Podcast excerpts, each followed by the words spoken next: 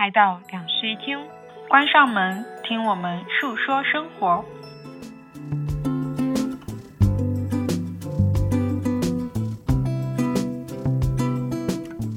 Hello，大家好，欢迎来到新一期的两室一厅，我是陈一日，我是 Sunny。听到这期节目的时候，你们应该还没有开始放假吧？你这句话说的很阴阳怪气。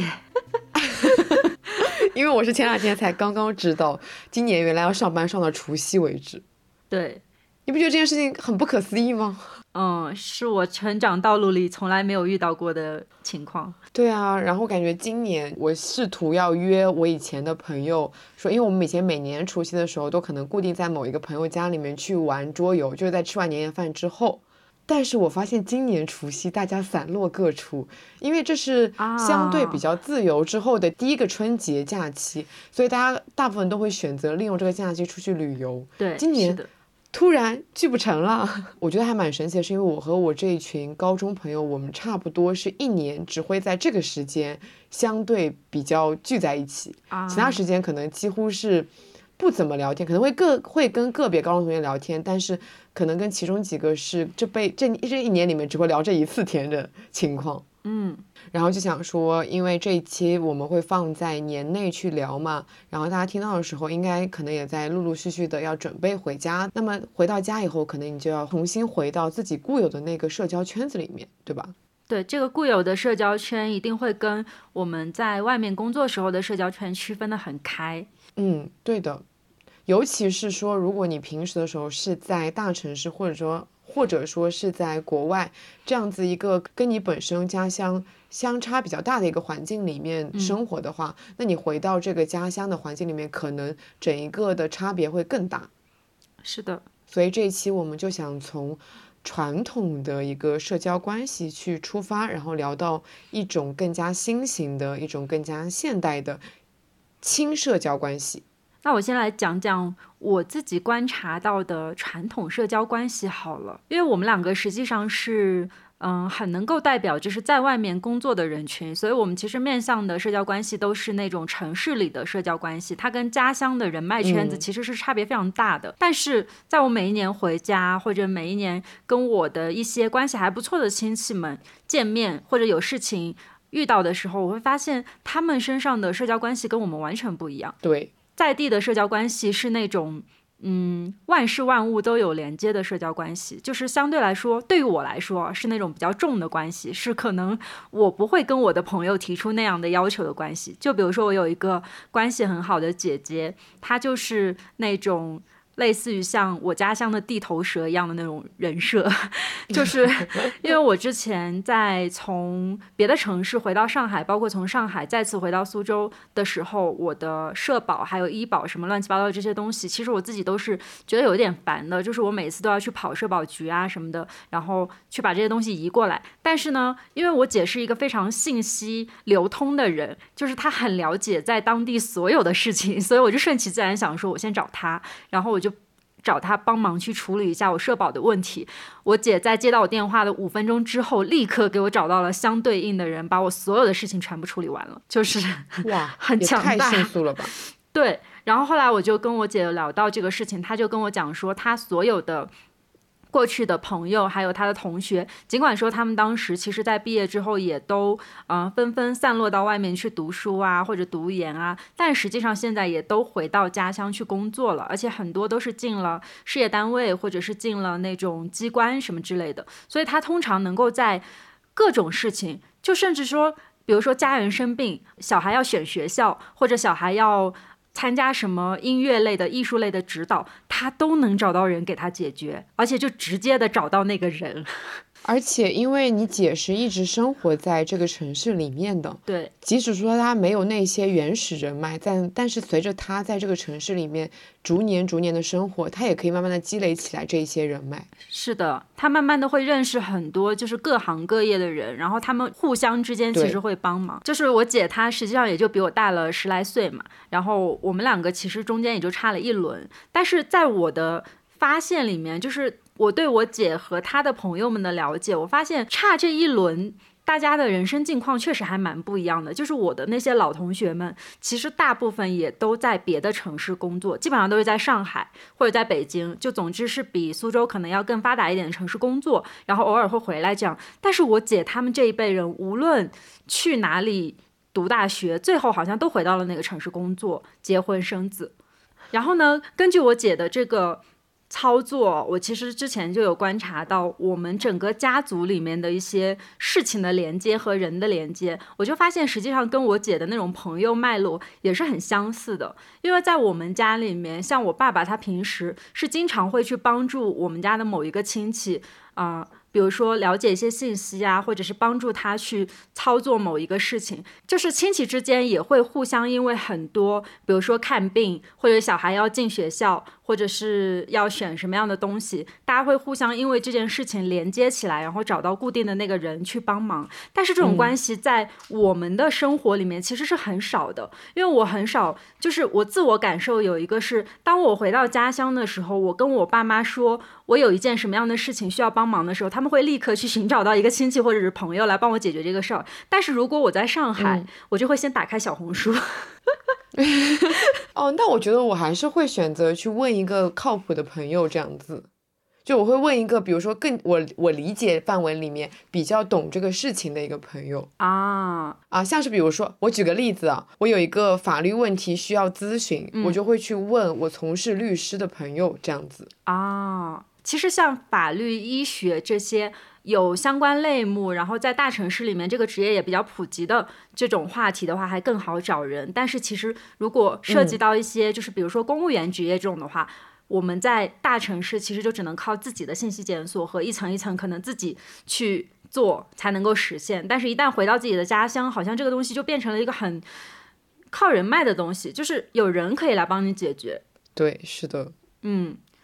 所以我觉得，在我观察里面，这种传统的关系真的还蛮重的，就是大家互相会去欠一些情谊。像我爸妈他们实际上是有那种嗯互相欠来欠去的那种感觉，就是他们有的时候会去找一个亲戚帮忙做这件事情，但与此同时，他们下一次也会去帮这个亲戚做可能其他的事情。但我觉得在我们的。社交关系里，至少在我的社交关系里，这种欠来欠去的情谊很少。就是我经常会，如果有个朋友请我吃饭，我就会立刻把他请回去之类的。就是我很难去维持那种特别重的那种人情社会的关系。对，而且我觉得可能，比如说在传统的那个关系里面，大家可能哦，嗯，还会有一些绑定的利益关系啊，对。尤其是长亲戚之间，可能会涉及到一些金钱的利益关系啊之类的。嗯，是的，对。但是我感觉在我们这一代人里面，就是感觉大家会把利益分的相对更加的独善其身一点。嗯，是的。我觉得这个事情其实，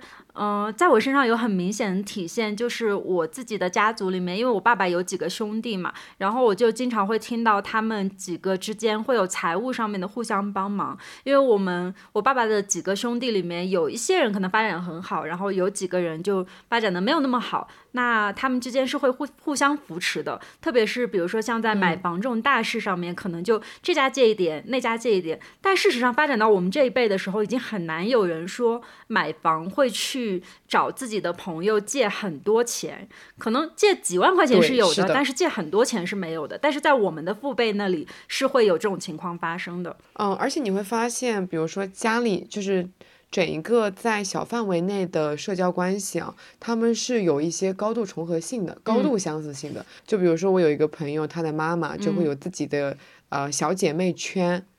然后她们跟这个小姐妹圈的话，她们几乎的生活轨道是非常非常相似的。像是上午可能会一起去就送接送孩子，然后接送孩子完了以后，大家一起去什么呃洗个头啦，下午去喝个下午茶啦，或者说是去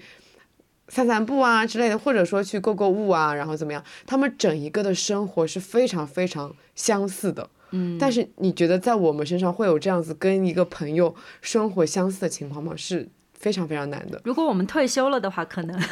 退休了以后，我感觉自己大家因为各自的兴趣不同，然后也不可能会说，呃，我把你的，我把我的兴趣，我把我的兴趣传染给你，因为我发现他在他们那个圈子里面啊，就是很多你感兴趣的东西会互相传染。啊，就是比如说我在这个圈子里面突然流行了什么东西，然后就会在一个范围内大家都开始一起玩这个东西，嗯，确实是这样的，所以会形成一种高度重合性。嗯可是感觉在我们的生活里面，就很少会有这么相似、这么重合的一种社交关系。大家更多时候其实是在各自管各自的生活，嗯只有在部分事情上面，我们可能会有一些重合。嗯，这个时候就可以一起做一些互相都感兴趣的事情。嗯，我自己个人在家庭这方面的感受还蛮明显的，就是我觉得也有一方面原因是在我们的上一代，他们其实还是有兄弟姐妹的情况比较多的，嗯，所以在兄弟姐妹之间，相比肯定是。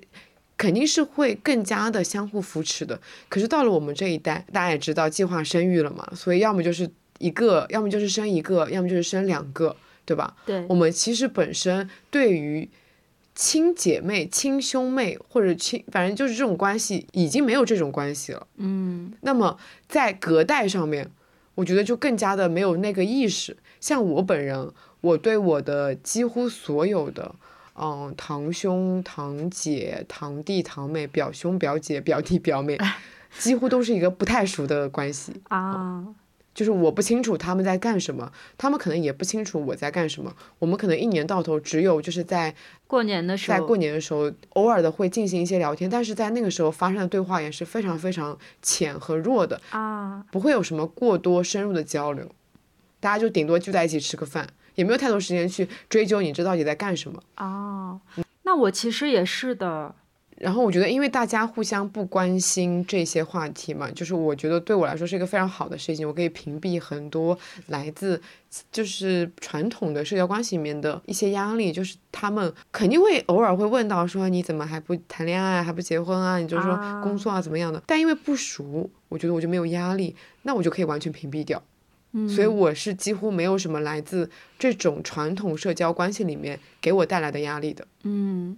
我其实，在上大学之前，然后包括可能上大学那几年，我感觉我跟家里的关系跟你目前的关系是差不多的。因为我以前是一个比较不爱讲话的人，所以我在亲戚们面前就是不怎么说话，所以我也不怎么跟他们交流。但是后来为什么改变了呢？是因为我这个人八卦心其实还蛮强的，就是 我经常能在家族群里面看到一些我很想要八卦，但我并不知道他们到底发生了什么的事情。然后这个时候我就会去问一些相对来说比较近、比较熟的亲戚，所以我们有的时候会通过八卦这个事情呢，简单讨论一下，就是互相到底在干嘛。我万万没想到，你居然是因为八卦跟你的亲戚熟起来的。真的，你这个人到底有多八卦？你知道大家族里面真的会有很多八卦，因为我们家里面其实确实那个关系网还挺庞大的，所以你能够听到有很多种。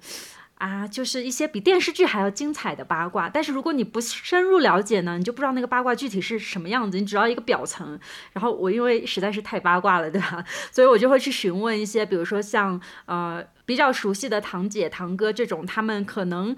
比较了解事态的人，然后在跟他们的沟通当中，其实就会了解到我们互相的一些近况。然后我觉得还有一个很棒的事情，就是我这两年突然间发现哦，我的一些哥哥姐姐开始成为了我的挡箭牌，你知道吗？就是我有一些 呃叔叔婶婶、伯伯伯母什么，他们有时候会来催我婚嘛。但是因为我哥哥姐姐他们知道我现在在干嘛，他们也知道我不想结婚，知道我是一个什么样的人，他们就会事先阻止他们的父母来问我这个问题。他们就会说，人家小孩是一个什么什么样的小孩，你不要来问他这个问题。然后我就成功的让他们帮我帮忙把这种很尴尬的场景给挡掉了。所以我现在其实还蛮乐意跟 亲戚社交的。嗯，你让我想到两件事情啊。嗯，一件事情是我前两天跟一个初中同学见面。他真的太好笑了，他是一个非常非常八卦的男生，嗯而且他很喜欢眉飞色舞的讲八卦，你知道吧？啊，然后呢，我跟他上一次见面是去年的夏天，去年的夏天他约着我还有我们另外一个朋友。在一家咖啡店里面聊了一个多小时的八卦，就是我们期间就是另我跟另外一个朋友就是全程呵 呵嗯嗯嗯嗯，就听他聊，你懂吗？就是适适当的发出一些惊讶的声音，说这人怎么这样子啊？啊，就全程只要给他一个关键的名字，他就可以开始聊那个人的八卦。前两天他送我回家嘛，在我们家楼下，我们家楼下啊，已经送到楼下了。嗯，他在车上拉着我聊了一个多小时的八卦。中途的时候，因为聊的实在有点口渴，说你们家附近有没有买水的地方，然后去买了个水，继续讲八卦。哇塞，我大为震撼，就是。嗯，这时候你说你不要听，那肯定也是不太好的，因为他讲的人很多人，你可能只是听过这名字，这个人跟你就他讲的讲的八卦的那些主角跟你几乎没有什么太大的关系，嗯，但是他讲的故事又很精彩，所以我就听了一个小时的八卦。然后还有一件事情是我前两天去呃我外婆的寿宴，就是非常非常多的人，非常非常多亲戚，就是然后有大有小。这时候在开席之前，我舅舅讲了一句非常得我心的话。嗯，他说：“我们这一次饭局啊，大的不问收入，小的不问成绩，老大不小的不问 恋爱跟婚姻。”我在旁边简直差点就要鼓掌了，你懂不懂？确实，其实我觉得像他们这种八卦中心也很厉害。就是我在现代城市当中很难听到有一个人会是如此八卦中心的地位。公司里面可能有，就是同事之间可能会有这么一个人，但是朋友之间其实还是蛮难存在这样的源头的。但是在嗯，像我之前有提到的这个地头蛇姐姐那边，她就是那种八卦中心，我真的可以从她嘴里面听到很多。当然那些名字我肯定不知道了，我只知道是她的同事或者她的朋友，但是比电视剧还要精彩的八卦。但是整体来说，我觉得我跟嗯亲戚之间的关系都不会太重。对，我觉得是一种什么样的关系呢？是一种就是。嗯，像我刚才提到的，因为某一件事情可以互相去聊起天。然后，或者是因为家族里面发生了一些重要的事情，可以互相连接，就是有血缘关系，但是没有什么情感关系这样的关系。因为我其实，在我的传统家族里面，就是我们家族其实还蛮看重血脉这个东西的。像我爸妈他们在我的成长过程里，经常会提到说，你要和你的堂哥堂姐还有表姐表妹他们都打好关系，因为他们永远都是你的亲人，他们会比你的朋友更靠谱。就是在我的成长过程里面会听到这样的言论，但是。我长大以后会把这个事情推翻，因为我没有觉得他们比我的朋友们更靠谱，啊！但是其实从小这样潜移默化的长大，我的潜意识里还是会觉得血脉也是一个比较重的连接。哦，那我在我这一边，我觉得血脉对我来说是完全没有什么，嗯，特别重要的意义的。嗯，我可以说是完全没有，因为我觉得。尤其是我这一辈的小孩，他们的人生轨道跟我是没有任何的关系的。我的人生轨道跟他们没有任何的重合度。我不管未来怎么样发展，我觉得他们都不会成为我这一条轨道上面的一些支撑力、一些支点。嗯，我以前其实也是这样。觉得的，但是因为前两年我妈妈生病的那件事情，让我彻底颠覆了看法。就是在她生病的期间，我所有的亲戚全部都来帮忙这件事情，让我觉得血脉好像不是我曾经想象的如此冷漠的事情。我觉得不一样诶，是因为在你妈妈生病期间，所有的亲戚出现，是因为你妈妈跟那些亲戚之间，她的一个关系会更加的重。可是到了我这一代哦，我觉得。同辈的亲戚，其实我们彼此跟彼此之间就是一个不怎么联络，也不怎么关心的状态了啊。但是我会因为那件事情和我的亲戚们重新建立连接，所以在那一年过后，我的血缘关系变重了非常多，就是因为他们帮助了我的家庭很多，所以我感受到了那种。被帮助的那种就是血脉的连接，然后我这时候才意识到这些关系好像也都还蛮温情的，所以这时候我就重新跟他们又建立了一些新的关系。我觉得不管是亲情关系还是友情关系，它都是需要有一个认识的过程。嗯。我之所以现在是这样子认知的，是因为我跟我的那些亲戚，我们从来没有试图彼此了解过，嗯，也没有事情把你们连接起来。其实，对。那么在这样的一个情况下，我觉得我跟他们就是一个非常浅的关系。但是如果说未来可能会出现某一件事情，它可能会改变我的观点。嗯，包括我身边也有很多的朋友，他们跟自己的亲戚，就是可能那个亲戚会跟这个一群亲戚里面的某一些亲戚特别关系特别特别要好。嗯。觉得每个人他的关于亲情的关系都是不一样的，对，但是一定会有一个嗯了解的过程，或者说是把你们连接在一起的一个契机。对，我觉得新的关系和过去像我姐他们的关系不一样的点就是，我们是因为一件事情把互相牵绊住了，然后可能我们在这个其中了解到了他们的好，所以这个时候又重新建立了关系。但是像。可能十几年前，我觉得亲戚关系是一个强捆绑的关系，就无论发没发生事情，你都一定要跟他交流感情。嗯，所以在我们小的时候才会被迫去参加聚会，被迫给亲戚们表演节目。嗯，那其实现代的友情关系，我觉得是我们这个话题更加典型的代表。嗯，对，我觉得现代人关于友情其实会越来越轻。我觉得我的朋友，嗯，不能说我给他们去划分等级啊，但是一定是有一个亲密度的划分的。嗯，比如说有一些朋友是那种无话不谈的朋友，但是有一些朋友可能只能跟他分享某一个领域的事情。嗯，有一些朋友是在一年里面可能突然想到某一件事情的时候，会去定向的联络他。嗯，然后还有一些朋友，他只是在我的朋友的辐射范围内。但是可能会在线下发生一个交错的关系啊，尤其像我这种朋友巨多的人，就是肯定是会把朋友去分成轻重的。嗯，那么在重的友情关系里面，你一定会投入更多的精力，投入更多的时间，你你也会想说要去如何。维系这段关系，这段友情，但是其实，在大部分的友情关系里面，我觉得我们是属于一种没那么亲密，也不需要去费劲经营的，嗯，大家就是在某一些时刻能发生一些交集就够了，嗯，是的，哎，我觉得这个对于友情经营这件事情，艺人跟 I 人还蛮不一样的，我真的还蛮被动经营的，就是我不会去主动说。我要联络某一个朋友，为了保持跟他的关系，我是那种很被动接收关系的。就是如果你愿意努力经营我们的感情的话，那我就会以同样的方式对你。但如果你离开一步，我也会离开一步。啊啊！那我们艺人就是说经营友情的方式，就是我不停的跟他聊天。对，是的，我能感受到。我不停的约他出来玩，我看到什么有趣的东西就会疯狂的发给他。对。但其实，在我的心里面，我觉得我的朋友们也是有，对于我来说，应该不是就是等级的划分，应该是熟悉和不熟悉的划分。我会有一个范围是，这个朋友他非常非常了解我，和这个朋友他不那么了解我，然后来作为我和他友情关系的界定。就是我会去判断，说我有多少事情他知道，然后这个关系就会成为一个什么样的关系。哦，嗯。可以说是我在一个人面前暴露了多少，决定了我对他的熟悉度吧。所以我的友情其实都还挺都没有那么重，都也都没有那么强捆绑。可能就对于我来说，只是如果你愿意跟我成为好朋友，那我也愿意用真心待你。这样就是一切取决于对面那个人。哇，那你真的很被动哎。对呀，因为我自己一个人也没关系啊。你不会去主动筛选你的朋友吗？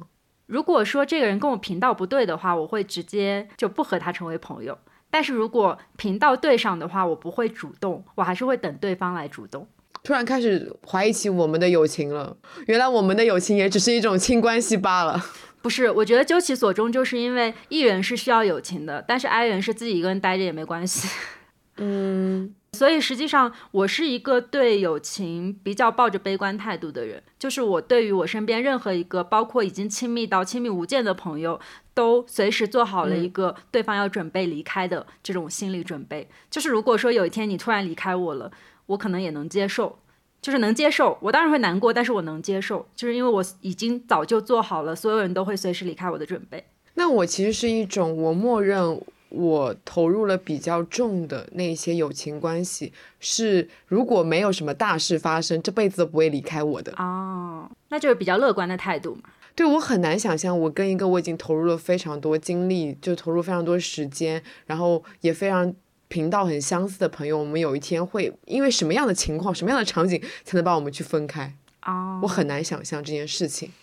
虽然说我们之间让我们捆绑在一起的，并不是说所谓的利益，也不是说我们所有的事情都重合度很高，但是我觉得我们在共享彼此的生活。那个共享彼此的生活里面，可能是包括了我们，我会去跟他分享我的兴趣爱好，我会去去跟他分享我最近的呃各种状态，包括工作状态、情感状态。嗯，对他其实真的他在共享我百分之可能七八十的生活。嗯。虽然这个生活是指我当下的这个生活阶段，你懂吧？就是可能不会去，呃，不会去超过我们认识的时间之前，我就跟你讲说我的过去是怎么怎么样子的。嗯，就是可能很少会去涉及到我我们认识之前的我的生活状态，但我从我们认识之后，从我把你认为你应该是我的比较重要的朋友关系之后，我就会开始跟你共享我的生活，啊，开启共享关系。嗯，我来解释一下我刚才说的随时做好朋友准备离开的这件事情哦，就是我想要表达的，嗯并不是朋友在我心里的重量它不重这个意思。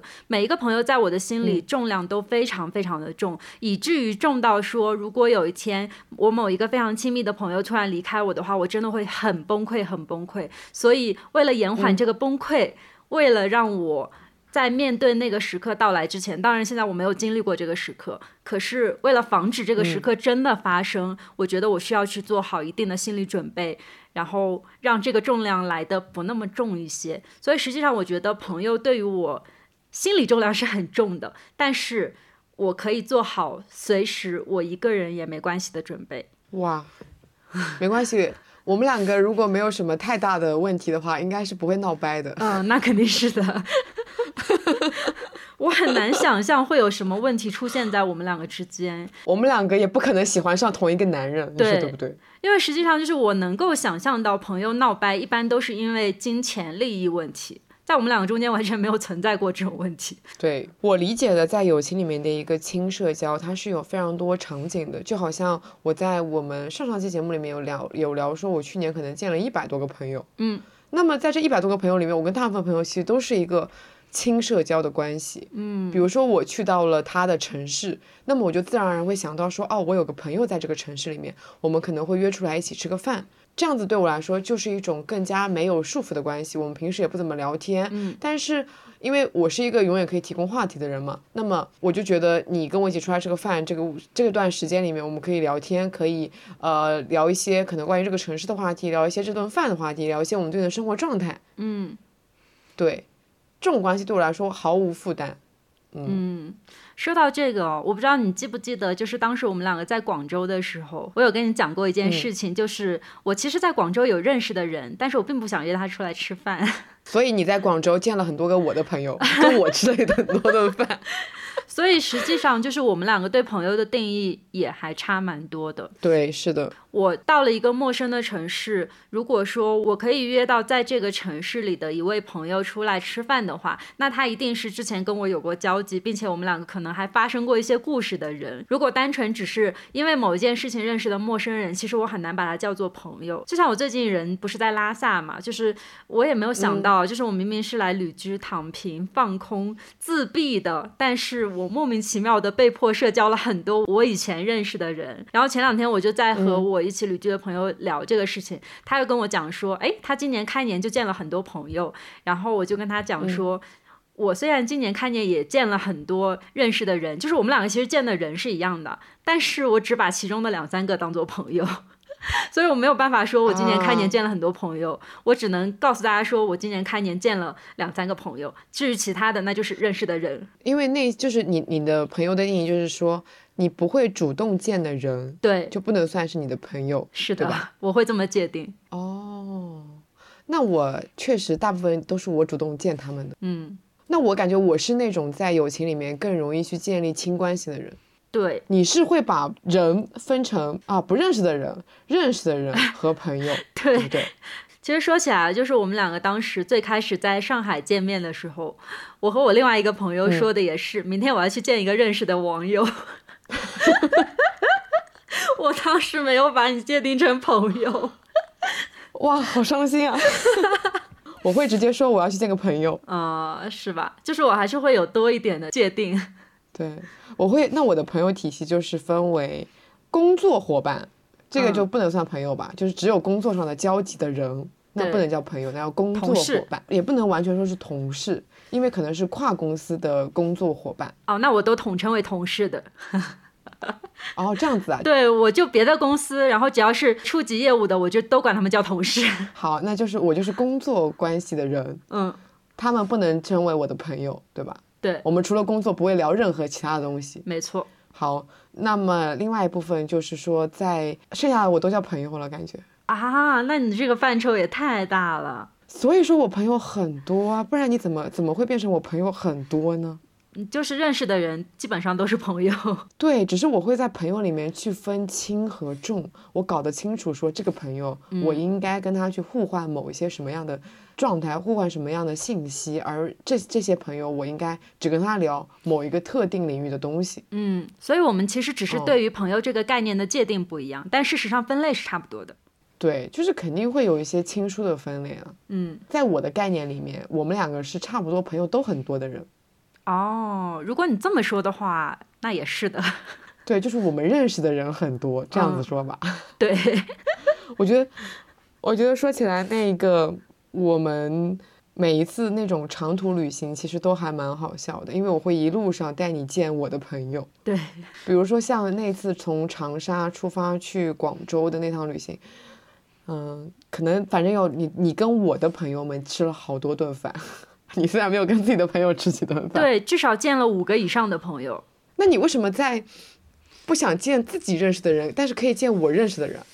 因为见我自己认识的人的那个状态底下是没有一个熟人去主导这个场面的，你明白吗？就是我和他会很尴尬的。那你为什么不会带我去见你认识的人啊？我没有想过还有这种方式，诶，而且我觉得会有一点冒昧，就是我都跟这个人不熟，我还要再带一个朋友来见他，你不会觉得有点冒昧吗？我觉得熟还好，哦，不熟的话就会有点冒昧，是不是？还好吧，就是我在长沙见那个朋友，我也不是很熟。我觉得就是，如果说我有一个不太熟的朋友，比如说来到苏州，然后他跟我说他想跟我见面，那我势必作为一个尽一下地主之谊的话，我是要请客吃饭的。然后他这个时候突然说我要带一个朋友过来，你不会觉得有点奇怪吗？就是首先我作为这个招待的人，我会觉得有一点点怪，但是呢，我还是会去招待他，但是我依旧会觉得有点怪。我觉得这个请求是有一点冒昧的。哦，这样子啊，那我那我带你去，我跟我的朋友吃饭，这样子会冒昧吗？如果你的朋友是很熟的朋友的话，就没有关系。但如果是像我那样只是认识的人，那就真的很冒昧。我觉得是分为熟度的，因为像你很熟的朋友，你以后是可以把这个人情还回去的。就是当你的朋友来到你的城市的时候，你是可以请他吃饭的。那我就会觉得这种熟度是没有关系。哦，这样子啊，那我感觉我去年带你见了不少我其实没有那么熟的朋友。啊，这样吗？对，可是我感觉你跟他们都很熟啊。哎，讲到这里，我突然间想到，就是前几天的时候，我晚上听一个呃视频，那个视频是一个科普视频，然后他现在就在讲说，我们社会的人际网络跟以前的人际网络是有一个非常大的变化的，然后这个变化呢，跟就是人脑的演化方向也是有关系的，就是人脑是一种将感情投注在一小块地方、一小群亲族这样的思考方向，所以在我们原来的那些祖先，还有我们可能前几辈人，他们就是会非常重视亲友关系，因为还在人类社会发展的初期，就是强连接是人类繁衍的必须。我觉得他这个观点很有意思。为什么到现代社会，就是我们这些呃人的社会网络会变得很淡，然后大家的那个交流也没有那么重了，是因为我们好像没有了太多那样的繁衍需求。就我觉得这个观念其实还挺有意思的，它跟人脑的演变结构和我们现在社会结构的发展也是有关系的，所以可能才隔了那么短短几十年，但是因为网络的发展，因为一些比如说生不生小孩的讨论，导致我们现在变成了这个样子。嗯，确实，我刚才又重新的思考了一下我对朋友的界定。嗯，我也不是说全部认识的人就能叫我的朋友，因为我发现我会把他约出来见面的朋友，嗯，那我肯定对他是有一个基本的画像在那里的，我对他是有一个最基础的了解，比如说，嗯，我知道这个人大概长什么样子，啊，然后我大概知道他是在某一个他的某一些兴趣爱好，就是可能有关注到，比如说他的社交媒体，或者说他的朋友圈，就是是对他的近期的生活有一定的关注的。嗯，对，这样子可能才会被称为是朋友，而不是说我有了一个你的微信，我有了一个你的账号，这样子我们就是朋友了，这肯定不是的嘛。哦，所以其实还是建立在有一定的基础上面，你才能够觉得说，对，嗯嗯，只是这个基础你可能就停留在这里了，你不会去进行过多的深入的探索跟了解。嗯你只会去跟某一部分你非常你觉得你应该发展成亲密关系的朋友，然后那那么你就会去花时间去分享你自己，去让对方了解你，同时也去了解对方。嗯，是的。哎，我觉得嗯在我们这种网络关系或者说是亲关系当中哦，就是有一个挺有意思的事情是，我发现我们的信息交流渠道和获取信息的那种方式都特别的广。因为我其实从传统的家族里面能够感受到，就是嗯，朋友圈信息重合度是非常高的。就比如说他们会。针对某一件事情拥有很相同的观点，或者他们能够看到的事情也都是同一个事情，然后或者是出去玩儿也都是同一个地方，但是我们好像通过这种。嗯，比较广的人际关系，或者是比较亲的人际关系，就看到这个世界更多种的可能性，所以我们才会在外面和在家里的时候会察觉到说，我们好像在两个完全不一样的世界，因为这个观念就是从关系当中产生了非常大的变化。对，是的。而且我觉得，因为现在人认识的方式越来越多了，很多人可能会先在网络上面认识，然后再发展成线下的朋友。那么其实网络给了大家认识这个人的一个相对应的基础，就像很多呃我们的听友，他们完全没有见过我们。啊，但是他可以以通过我们的播客、我们的微博、我们的小红书来了解到说我们大概是个什么样的人，嗯对吧？嗯然后我那时候就是，嗯，跟跟那个大小仔聊天的时候，他们就有提到说，我因为当时就是担心他 见网友啊，就是说万一那个网友他也没见过，然后怎么样，就是说也是不是太熟的网友，那会不会有什么呃不安全的因素在？他就提出来一件事情，就是说，呃，因为大家只要是一直长期活跃在网络上面，并且就是一直在更新一个活人的东西，那说明他其实是一个值得信赖的人。嗯，是的，是的，对，他会有构建，他构建起来，他通过网络构建起来了自己的那种完整的画像，再提供给你。对，这个是需要时间的，他不肯，他不是说我花一个月的时间构建起来我的一个类型，我是告告诉你我是什么样的人。我想到我们之前就是我们两个在界定一个人是不是坏人的时候，就提了一个 很重要的点，就是他是不是一直存在的一个人。对，是的，如果他是一个一直存在的人，那他大概率就不会太坏。对，是的，因为他不是一个凭空出现的人。如果他是一个凭空出现，那么你就要怀疑一下，这是不是杀猪盘了？没错。说到这里，我有一个问题想问你，就是，嗯，我觉得在这种我们现在在城市里面的交友方式和一些关系的方式里，我享受到了非常多的自由和那种轻松的感觉。但是这种自由和轻松的感觉，也同时意味着我进入亲密关系之后，会稍微有一点难处理亲密关系。难处理具体是指，我好像不那么会维持亲密关系。嗯。我在想，就是有没有可能是因为，比如说像我姐，她们很擅长维持亲密关系，所以他们在他们的家庭和他们的爱情当中都非常的游刃有余，因为他们可以把自己从朋友身上、从亲戚身上学到的那一套，直接善用到亲密关系里。但是因为我没有这种经验，所以在我进入到亲密关系的时候，实际上我是一个非常空白的状态，所以我在这里面经常会产生一些和普通的关系不太一样的疑惑，但是这些疑惑，说实话是很难解决的。我不知道你有没有过这样的体验，就是因为一些亲关系，然后会导致你觉得亲密关系会有一点难处理。好像没有，就好像我觉得在友情里面有轻重关系一样，在亲密关系里面也有所谓的轻重的一个界定吧。你会觉得最亲密的友情也算是亲密关系的一种，是吗？当然啦，哦，那我把亲密关系还是想象的有点太重了，会比友情还要重太多，所以才有很多矛盾可能没有办法解决。我觉得这个是轻轻社交带给我最大的问题。就比如说啊，我觉得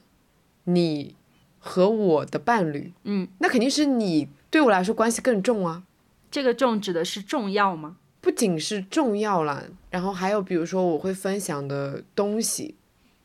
我面向就是我会去共享的很多生活的细节，我会更偏向于跟你去讲。哦，那我其实也会，对，但我的矛盾点其实不在于说分享信息这些事情，而是嗯，可能亲密关系是一种单独的捆绑关系，然后我在友情当中是一对多的关系，所以我觉得一对多可以把我们的需求去对给多个人，但是亲密关系里面是我的所有需求我都比较希望它能匹配上，因为我没有那么重的关系，所以我有的时候会把期望放在一个人身上，但是这个时候我就会显得压力很大，所以我经常会 就是有一种感觉，就是无爱一身轻的感觉，就是当我没有爱情的时候，我才是最自由、最轻松、最快乐的。那当然是真的啦，开心的时候就是最快乐、最自由的。好的，我觉得这的确是一个非常难解决的东西，因为我们会势必的希望在爱情里面肯定是一对一，大家都比较忠诚的关系哈。是的，我在讲什么话？一定是最近好久没做，看多了。那么也会像希望这个人去完成你的很多匹配需求匹配，并且你会给予他更多的重任。嗯，所以我常常会觉得亲密关系压力很大。我经常会不满足于这一段亲密关系，嗯，所以就导致了分手啊。是的，我其实之前有在嗯写，就是写东西的时候有总结过。我的社交关系和我认知的那种传统社交关系的差别，我把它总结为就是现代人是社交降级和亲密关系的一种流失，就是我们现代人已经沉浸在一些比较自由轻松的关系里的时候，好像很难再去跟一个人进行绑定，或者说把期待放在一个人身上，所以越来越多的人真的出现了亲密关系的问题。但我觉得这件事情是有好有坏的，嗯。我往好了想，因为就是比如说你传统的亲密关系里面，传统的感情这个观念里面，大家会觉得你跟一个人，你跟一个异性开始相处了，那你们就要以未来长期稳定的，就是有结果的这样的一个方向去发展啊。可是因为我们现在的社交相对会比较轻一点，你不会说你期待你遇到一个异性，你跟他发展就是一定要有结果的，一定就是要走到婚姻这样子。这件事情对我觉得，我觉得是有好处的，嗯，因为我身边有朋友，就是他接触一个男生，他就会想说，我是不是应该要跟他结婚？如果不结婚的话，我这边让我这边的前面的所有的相处是不是就浪费了？他就会带着这种顾虑去择偶，嗯，这样很累耶，对，很有压力。所以我觉得，在正式的想清楚要跟这个人成为恋爱。对象，甚至说你们已经成为恋爱对象了之后，你们都没有必要说一定要把婚姻作为那个事情，作作为这段关系的终点。嗯，甚至已经作为终点了之后，也不一定要把它成为一个永久性捆绑的关系。对，就是为什么以前离婚很难，但是现在离婚好像没有那么的，没有那么的，就是变成就以前好像离婚是一个耻辱。对。可是现在好像大家可以更加的把离婚这件事情搬到。台面上来。我刚刚就是想讲这个，就是说，嗯，其实现在我自己身边的朋友也有已经离婚的人嘛，但是。我们发现，我可以很明显的发现啊，当然，其实在我自己的家乡，大家对于离婚这件事情还是颇有微词的，特别是长辈，就是大家会觉得离婚不是一个好的选择。但是当我重新回到上海那个环境里面，就是嗯，认识的新一代的年轻人，大家都不会觉得这是有什么问题的事情，大家会很自然的觉得就是一段感情走到了结尾而已，他随时可以去开始下一段新的感情。包括我自己身边现在已经有女生和已经。离过婚的男生在恋爱，并且他也会觉得这是一件很正常的事情，就是大家好像逐渐接受了这个概念，并不会觉得说传统意义里面的感情破裂是人身上的问题。嗯，对的。我觉得我们所我们所提及的关于恋爱关系里面，就是婚姻关系里面那个轻，不是说哦你要非常的轻浮的去面对这段关系。那一段关系开始，那你势必是要相对真诚的去面对任何一段关系，不管它对你来说是更加重要，还是说更加的没有那么的重要，就是相对独立的一段关系。对。但是我觉得不必把结果放得非常的重。是的。不必去。嗯，不会去把自己强跟一个人去进行一些强绑定，你依然是一个非常独立的个体。嗯，就是我感觉在我们的整一个在我们的过去的生活里面，dating 好像也是一个必须要有结果的事情，可是现在好像。你跟一个男生，你对一个男生有好感，你对你对一个异性有好感，你可以跟他 dating 试一试，在 dating 之后，你们可能会发现彼此会更加的了解彼此，但也可能会发现，在 dating 的过程中就已经面临到了一些问题，那么就可以把这段关系放下，开始一段新的 dating。嗯，这件事情是可以做的非常的轻的，就是不用太多的有负担的。对这件事情让我想到，就是最开始我接触 dating 这个概念的时候，我本来觉得它很像相亲，你知道吗？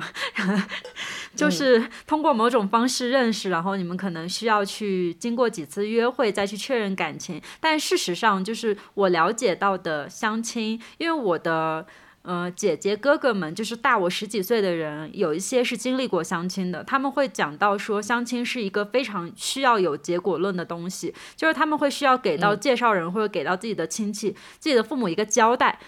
这个交代是，嗯，我们能不能走在一起？我们为什么不能走在一起？那这个东西其实就是一个很有负担、很有压力的事情。明明这两个人实际上也可能就处于一个了解的状态，但是就一定要给出最后那一个结果。可是当我们现在把它转变成一个 dating 的状态的时候，其实就是一个自由选择的状态。而且甚至在以前的状态里面，dating 是一对一吧。就是现在好像一对多也没有什么问题，因为我自己身边的朋友，那我还没有尝试过一对多的 dating 啊。我自己身边有一个朋友是那种，就是他在几乎同时的情况下认识了两个他观感都还不错的男生，然后他就进行了 dating，去进行了一个选择。但是呢，基于他本人来说，这是一种很理性的选择。他并且也告诉了对方那个男生，就是说他还有另外一个最近也在接触的男生，所以他们彼此是互相知情的。我觉得这种关系相比原来那种所谓的相亲、所谓的啊一对一的暧昧关系就要亲很多，而且舒服很多，而且是那种公开透明、自由的，就是彼此都知道对方的情况。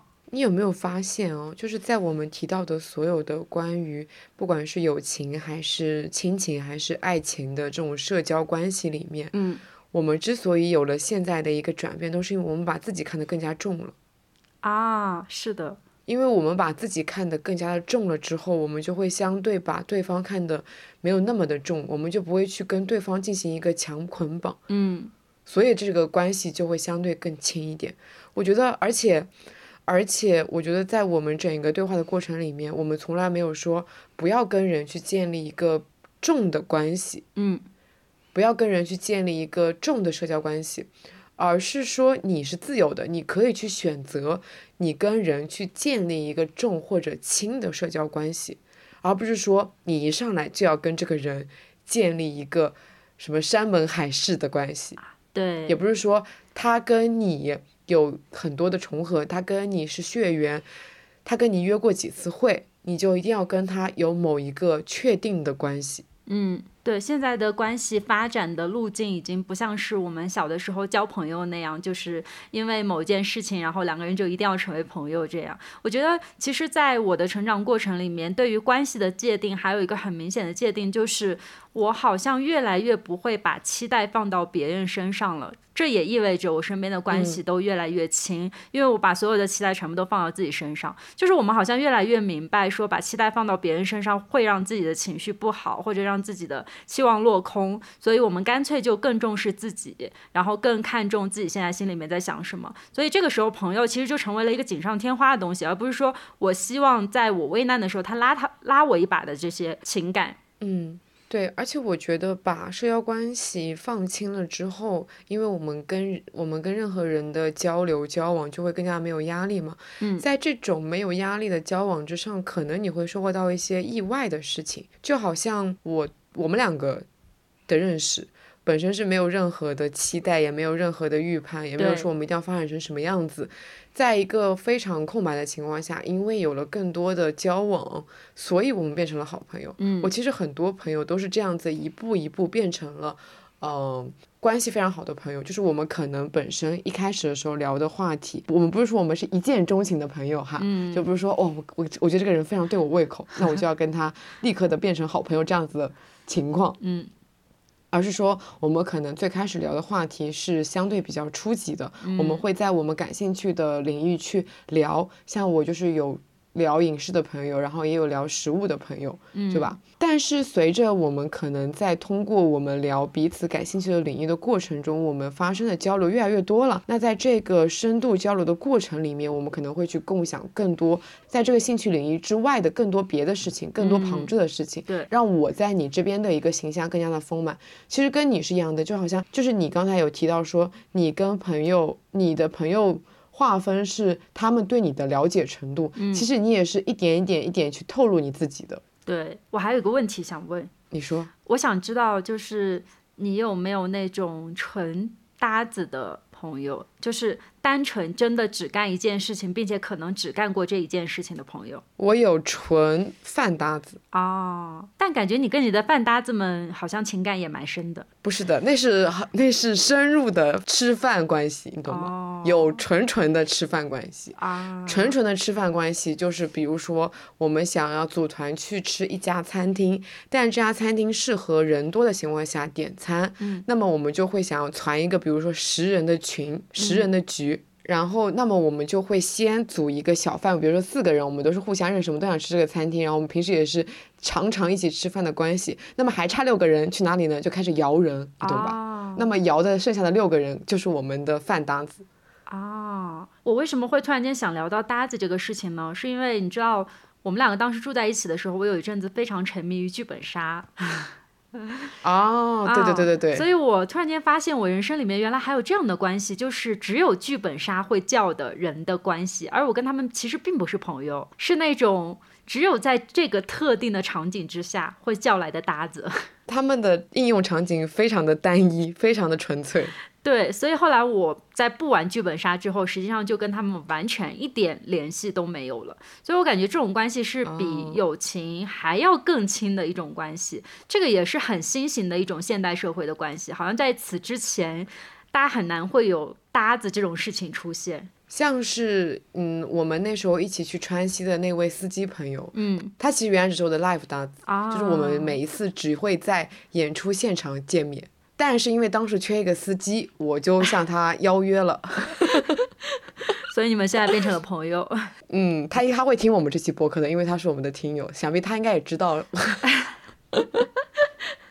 对，就是人从搭子变成朋友是需要一个进阶的，需要一个更深入的过程的。对，是的，对，如果你们只在一个非常特定的场所，但干非常特定的事情的话，其实这辈子都没有什么深入了解的时候的。没错，我真的实际上现在回想起来，就是当时跟我一起打剧本杀的最多的几个搭子，我是完全不知道他们是干嘛的。因为我们每次就是见面了就打剧本杀，然后立刻散场。那你还有什么搭子啊？我还有比较特殊的是一个看展搭子，后来发展成朋友的。哦，就是我刚刚去上海的时候，在互联网上面认识了一个网友，我发现他对于艺术的见解有很多东西跟我很相似，所以我就在网上约他出来一起看展。然后那一两年间，我们两个只看展，不约其他任何的其他活动。但是后来因为我想去英国看展，所以约他一起旅行了，然后我们两个成为了朋友，哦，这样子啊，对那，那也蛮好的诶。也是一种从搭子进阶为朋友的过程。这么一说，我觉得我有很多朋友都是从吃饭开始发展的。我真的很爱吃饭，然后以至于我发现，我一般约人的话，我都不会约别的，我就是约我们去约，就是我想吃某个哦餐厅，我说我们要不要约在某个餐厅见面？哦，吃饭是我生活里面非常重要的那个发展场景嗯，确实，我们两个也是吃饭认识的。啊，对呀、是吧？嗯哦，不过我跟你讲，有一件非常好笑的事情，我发现大部分人，如果说就除了我的认真的吃饭搭子之外哦，嗯，我跟很多朋友在吃饭的场合里面会聊很多别的事情，啊，对啊比，如说像聊八卦，对，然后可能会聊自己的生活，嗯，或者是聊感情之类，或者聊工作什么的。对，但是我跟我的饭搭子们，只聊饭。但，不能，我不能用饭搭子来形容他们，因为就是很多我的关系非常好的一起吃饭的好朋友。啊，你看这个定这个定义非常的长吧？对，是，对他，我跟他们在吃饭的时候只聊饭，大部分时候只聊饭，百分之八十在聊饭，就是在点评一个一个的饭。嗯所以我很难参与你真正的饭搭子的饭局，因为我根本就不会点评饭。对，确实，我觉得我觉得这件事情其实确实蛮好笑的。嗯，别的就听就是因为大家在餐厅里面肯定会听隔壁桌在聊什么，就发现好像只有我们这一桌在聊这个菜怎么样，啊，是。在聊这个餐厅的服务怎么样。说起来哦，我其实之前在每一次剧本杀以后，也经常会跟我的剧本杀搭子们一起吃晚饭，但是我们会在饭桌上面复盘刚刚玩过的剧本杀。合着吃饭的时候也在聊剧本杀，对，所以我根本就不知道他们是干嘛的哇塞，那你们这个关系确实情深缘浅啊。啊，真的。但也挺好的。就是我觉得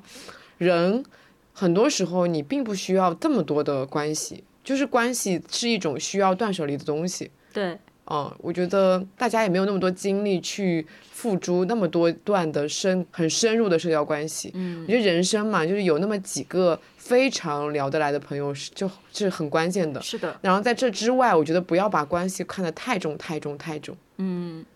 不要去讨任何人，不要去讨所有人的喜欢，也不要希望所有人都能了解你。对。而且当代信息社会跟过往的熟人社会已经非常不一样了，就是我们所有的事情其实都可以靠信息来解决，靠信息、法律或者是我们能够得到的任何一切的这种来自社会上的帮助来解决。所以说，实际上信息社会嗯跟熟人社会的差距，真的就在于各种关系的差距，也在于我们处理各种信息的能力。当我们可以独立去处理我们生活当中所有的事情的时候，我们就会发现，其实朋友和我们过往传统概念里的这种熟人，他们的意义是完全不一样的。嗯，我发现很多听友会在我们的听友群，或者说在我们之前做的友谊特辑里面提出一个问题，说不知道怎么样去跟别人交朋友。嗯，这个问题对我来说其实是有一点点不可思议的，就是怎么会不知道怎么跟人交朋友呢？嗯，发出了这样子的反问。我觉得呢，就是如果说你有这样的疑惑，很有可能是因为你一开始的时候，你上来就把朋友这个事情看得非常的重，就你还在那个传统的朋友社交关系里面。嗯，所以其实你可以，就是我们在这期里面就提供一个解决方案啊，你可以试着从浅，从浅入深，从轻型的社交关系开始，从有一些嗯固定的固定圈子的搭子开始，就像你刚刚提到的剧本杀搭子，或者说是看展搭子，他们可能会成为你的朋友。他们也可能就成为你的，只是你的搭子而已。在这个过程中，你至少有了一个去认识朋友的途径嘛。然后你在这个途径里面再去判断说，你要不要跟这个人去进行更多的信息交换，去进行更深一步的了解，去成为朋友。没错。对我觉得好像 dating 也是一样，就是你可以去通过 dating 这种方式去判断说你要不要跟这个人继续发展下去，去更多的了解。就大家在关系里面都是需要去由浅入深的，不是说一上来咱们就是说啊，就是先绑定，先捆，先捆绑，这样子势必是非常难开始的。对，让自己先进入一个轻松的、松弛的状态，然后再去开始。嗯，还是不要对他人抱有太高的期待吧。我觉得尽量就是多把期待放在自己身上。嗯，去提升自己，然后把期待放在自己的身上。那我们这一期差不多就聊到这儿啦。嗯，我们下期再见，拜拜拜欢迎在小宇宙、喜马拉雅、QQ 音乐、网易云、苹果 Podcast 订阅两室一厅。如果你喜欢这期节目，可以在评论区与我们互动，也希望能够在苹果 Podcast 给我们五星好评。如果你想要加入听友群，可以扫描 Show Notes 里的二维码，我们会在听友群中分享更多的日常。感谢收听，晚安。You got fever, cause you had too much fun someone who now is gone and can't take care of you.